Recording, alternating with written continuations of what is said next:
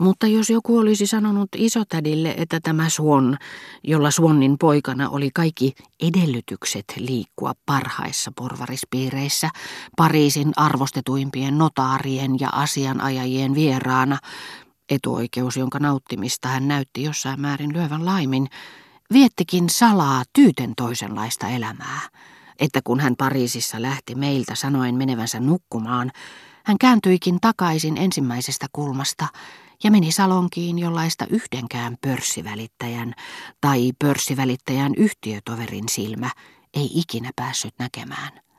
Niin tämä kaikki olisi tuntunut tädistä yhtä tavattomalta kuin lukeneemmasta naisesta ajatus henkilökohtaisesta tuttavuudesta Aristaioksen kanssa, siinä tiedossa, että tämä aina heidän juteltuaan vaipuisi Teettiksen merelliseen, kuolevaisten silmiltä varjeltuun valtapiiriin, jossa hänet Vergiliuksen mukaan otetaan avosylin vastaan. Tai tyytyäksemme kuvaan, joka isotädille luultavammin olisi tullut mieleen, koska hän oli nähnyt sen Combrayssa leivoslautastemme pintaan maalattuna, kuin olisi tarjonnut päivällistä Alibaballe, joka itsekseen jäätyään heti astuu arvaamattomia aarteita säihkyvään luolaan. Kun Swann Pariisissa kerran tuli meille päivällisen jälkeen ja pyysi anteeksi, että oli frakissa, François hänen lähdettyään kertoi kuuleensa kuskilta, että Swann oli ollut illallisilla yhden ruhtinattaren luona. Isotäti oli kohauttanut olkapäitään ja sanonut tyynen ironisesti, niin kai, jonkun puolimaailman ruhtinattaren luona, edes kohottamatta katsettaan kutimesta. Niinpä isotäti suhtautui Swanniin yliolkaisesti.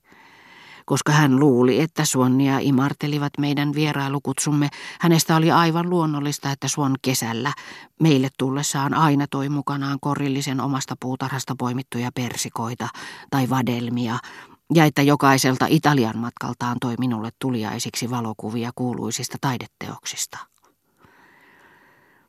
Turhia kursailematta lähetettiin hakemaan Swannia, milloin piti saada gribish-kastikkeen tai ananassalaatin resepti juhlaillallisia varten, joille häntä ei kutsuttu, koska häntä ei pidetty kyllin merkittävänä tarittavaksi vieraille, jotka tulivat ensimmäistä kertaa. Jos osuttiin puhelemaan Ranskan kuningashuoneen prinsseistä, isotäti saattoi sanoa, ne ovat ihmisiä, joita me emme tule koskaan tapaamaan, ette te enkä minä, ja hyvin selviämme ilmankin, eikö totta? Swannille, jolla kenties oli taskussa kirje Twickenhamista, hän pani Swannin siirtämään pianoa ja kääntämään lehteä, kun isoäidin sisar lauloi. Hän käsitteli tätä muualla niin arvossa pidettyä henkilöä naivinkovakouraisesti kuin lapsi, joka leikkii harvinaisella koruesineellä, yhtä varomattomasti kuin halvalla lelulla. Niin monien clubmanien tuohon aikaan tuntema Swann oli epäilemättä varsin toisenlainen kuin se, jonka isotäti kaikella Swannin perheestä tietämällään imeyttäen ja elävöittäen loi hämärästä epämääräisestä hahmosta, joka iltaisin soittokellon kilahdettua epäröivästi 2 kertaa tuli esiin Combrayn pikkupuutarhan varjokosta isoäidin saattelemana, ja jonka tunsi äänestä. Mutta ihminen ei elämän vähäpätöisimmissäkään asioissa ole esineellinen. Kaikille yhtäläinen kokonaisuus, jota kuka tahansa voi lukea kuin työselitystä tai testamenttia, meidän sosiaalinen hahmomme on toisten ajattelun tuote. Niinkin yksinkertainen ryhtymys kuin tutun ihmisen tapaaminen on osaksi henkistä toimintaa. Näkemämme olennon ulkoiseen hahmoon me valamme kaikki mielikuvat, mitä meillä hänestä on. Ja saamastamme kokonaisnäkemyksestä on varmasti suurin osa näitä mielikuvia.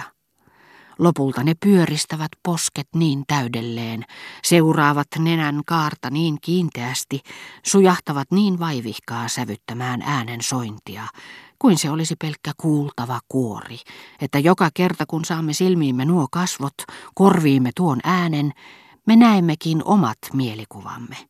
Kuuntelemme niitä. Minun omaiseni eivät luomaansa Swanniin tienneet liittää lukuisia hänen maailmanmiehen elämänsä seikkoja, joiden takia muut ihmiset Swannin seurassa näkivät hienostuksen vallitsevan hänen kasvoillaan ja päätyvän tuohon kyömynenään kuin luonnolliselle rajalle.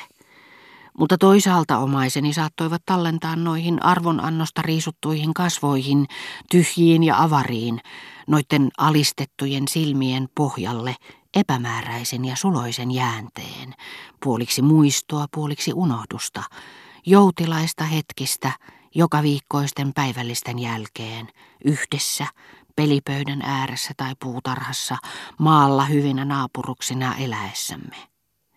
Nämä, ynnä jotkut hänen vanhempiinsa liittyvät muistot, läpäisivät ystävämme ruumiillisen olemuksen niin kauttaaltaan, että se teki hänestä kokonaisen, elävän, ja että minusta tuntuu kuin lähtisin yhden luota kokonaan toisen luo, kun muistoissani siirryn siitä Swannista, jonka aikanaan tulin tarkoin tuntemaan, tähän ensimmäiseen Swanniin.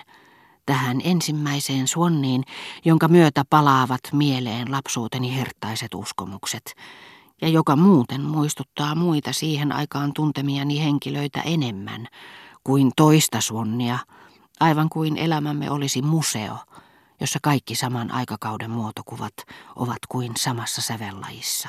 Yhtä perhettä.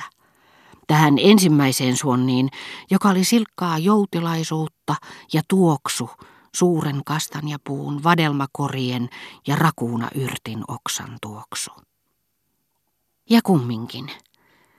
Isoäidin kerran käydessä pikkupalvelusta pyytääkseen tapaamassa muuta rouvashenkilöä, jonka tunsi kouluajoiltaan Sacré-Cœuristä ja jonka kanssa ei ollut meidän kastikäsitystemme takia halunnut pitää yhteyttä, molemminpuolisesta sympatiasta huolimatta, nimittäin Marquise de Villeparisis, Bouillonien maineikasta sukua, tämä oli sanonut: "Te kai tunnette hyvin herra Swannin.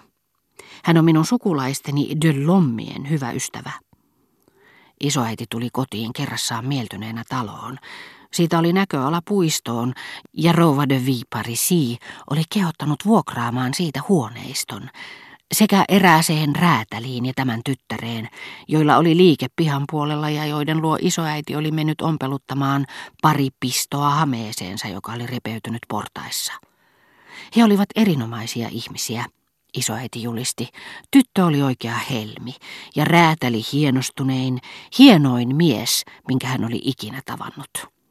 Sillä isoäidin mielestä hienostus ja yhteiskunnallinen asema olivat kaksi aivan eri asiaa.